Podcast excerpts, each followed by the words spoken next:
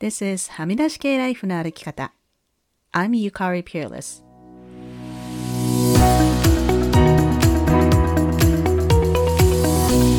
周りが決めた道からはみ出して自分だけの生き方をする人を応援するポッドキャスト。はみ出し系ライフの歩き方。Welcome to episode 203. 皆さんこんにちは。ピアレスゆかりです。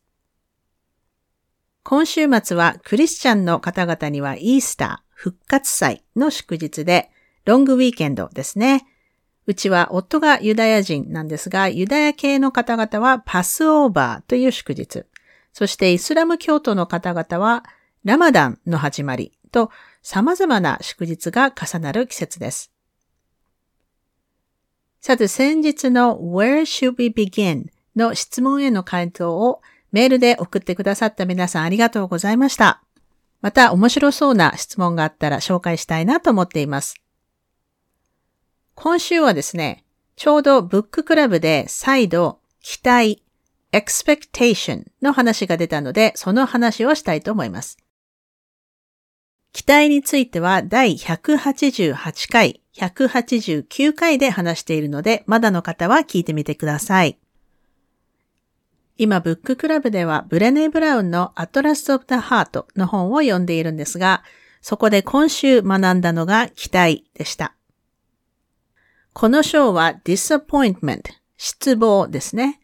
について学ぶ章だったんですけれども、そこに期待っていうのが出てくるんですね。disappointment、失望、がっかりすること。この感情の定義は何かというと、満たされなかった期待なんですよね。まあ言われてみると、その通りですよね。明日遠足だから晴れるといいなと思っていたら雨だった。晴れることを期待していたのに、その期待が満たされなかったらがっかりしますよね。これはわかりやすい例かと思います。アトラス・オブ・ダ・ハートの本には、失望は必ず期待から始まると書かれています。そしてこの本には、期待の中には、無意識の表現されない期待と自覚があり表現される期待の二つがあると書かれています。自覚があり表現される期待っていうのは明日遠足だから晴れるといいなと自分で思ったり周りの人に言ったりすることですね。まあこれはまあ置いといてここで問題なのが無意識の無自覚の表現されない期待これをブレネーは stealth expectation、ステルス、ステルス期待ですね、と呼んでいます。私たちは一日のうちに無意識にもしくは意識的に様々なことに期待をしているとブレネーは書いています。そして私たちが何かを期待するとき、私たちは頭の中にそれがどういうふうに展開するのか絵を描いているんだと言っています。時にはそれがこう、どんな気分で、どんな味がして、どんな匂いがするのか、こう、そこまで鮮明に頭の中に描くこともできます。そして私たちは時には自分がコントロールできないこと、例えば他人がどう感じるかとか、他人の反応などまで描いてしまうこともあるということですね。そしてその頭の中の絵、またはこう映画みたいなものですね。が自分の思い通りにならなかった時に、がっかりするんですね。時にはそれで怒ってしまう人もいます。ブレネーの本に出ていた例がわかりやすいと思うので紹介します。ブレネーは大学の教授で著者。彼女の夫のスティーブさんは小児科のお医者さんなんですが、ブレネーはまあたまに講演会などで家にいないときは夫のスティーブさんがワンオペで家事、育児を。逆にスティーブさんが夜勤だったりするとブレネーがワンオペで家事、育児をします。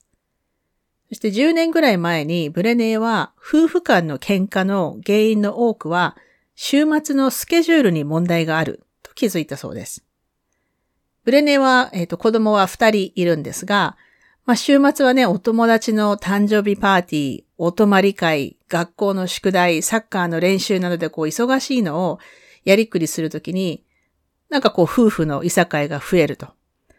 で、よくよく考えてみると、どちらかがいなくて、ワンオペで週末を乗り切るときは、ここまでイライラしない。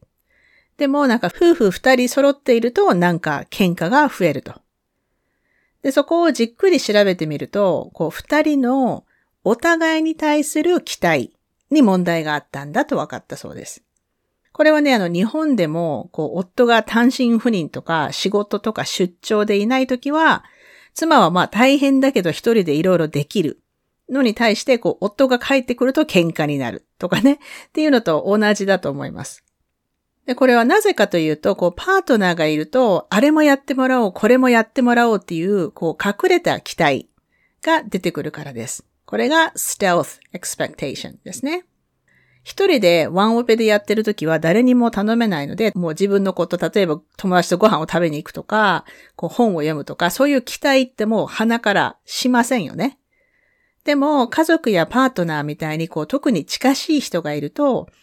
自分が何が必要なのかっていうことをはっきり表現せずに、勝手に頭の中で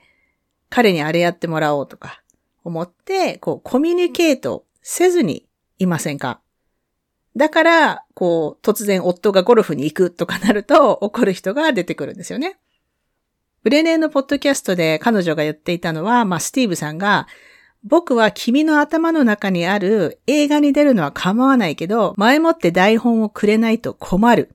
と言っていたっていうのを聞いて、いや、本当にそうだよなと思いました。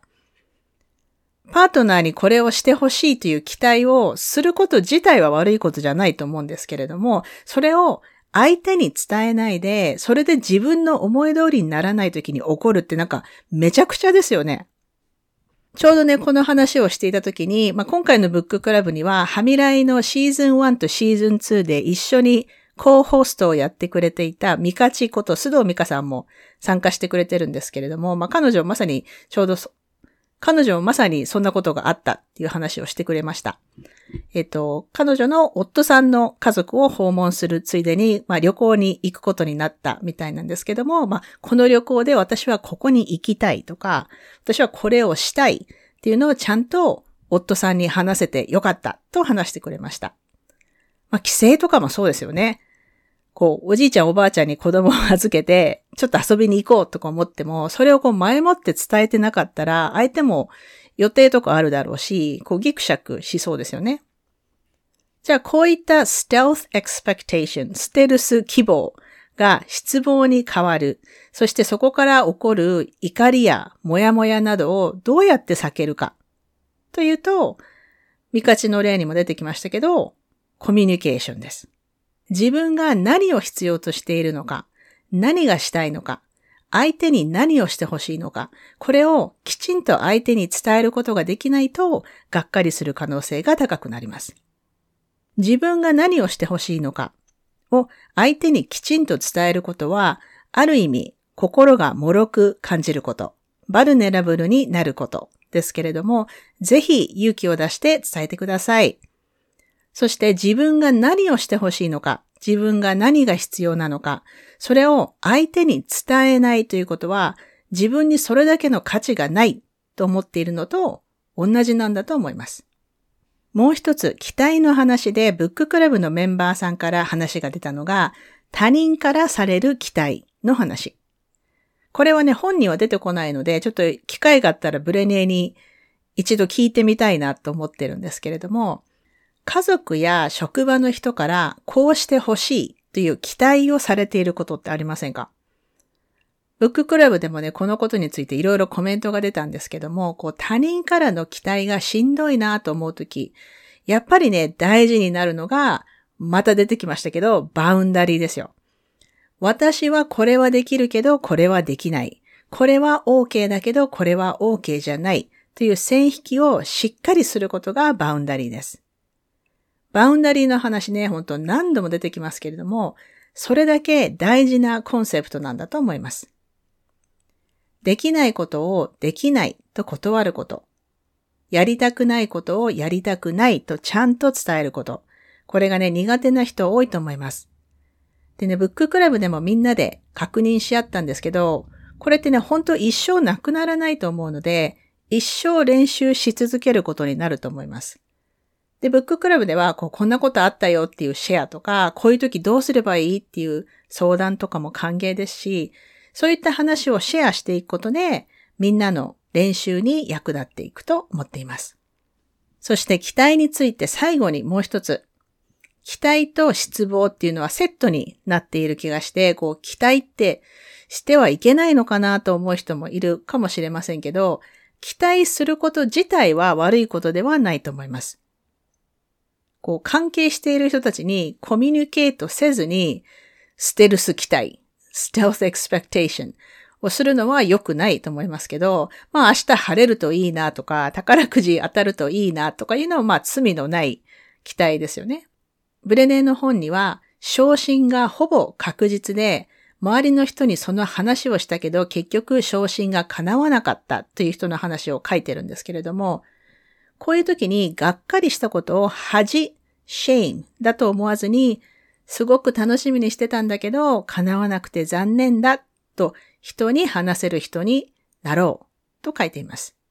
がっかりすることをこう shame、恥と受け取ってしまうと、まあこじらせて、もう二度と自分が楽しみにしていることは人に言うまいと思ってしまう人いると思うんですよね。でもそうなると今度はそれが disengagement、つまりこう人とのつながりというものが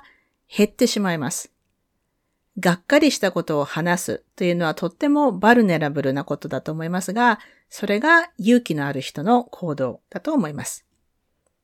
そんな私も今、こう、まさにドリームジョブという仕事が長期の契約になるかどうかっていうのを待っている状態ですごく期待してるんですけど、まあひょっとしたらがっかりする可能性だってありますよね。その時は、ここで皆さんに話させてください。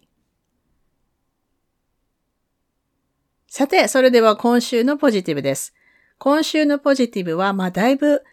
暖かくなってきたので、いろんなところに散歩に行くのが楽しいってことですかね。先日は地元の古いお墓に行って、まあ墓地なんですけど、これ全然怖くなくて、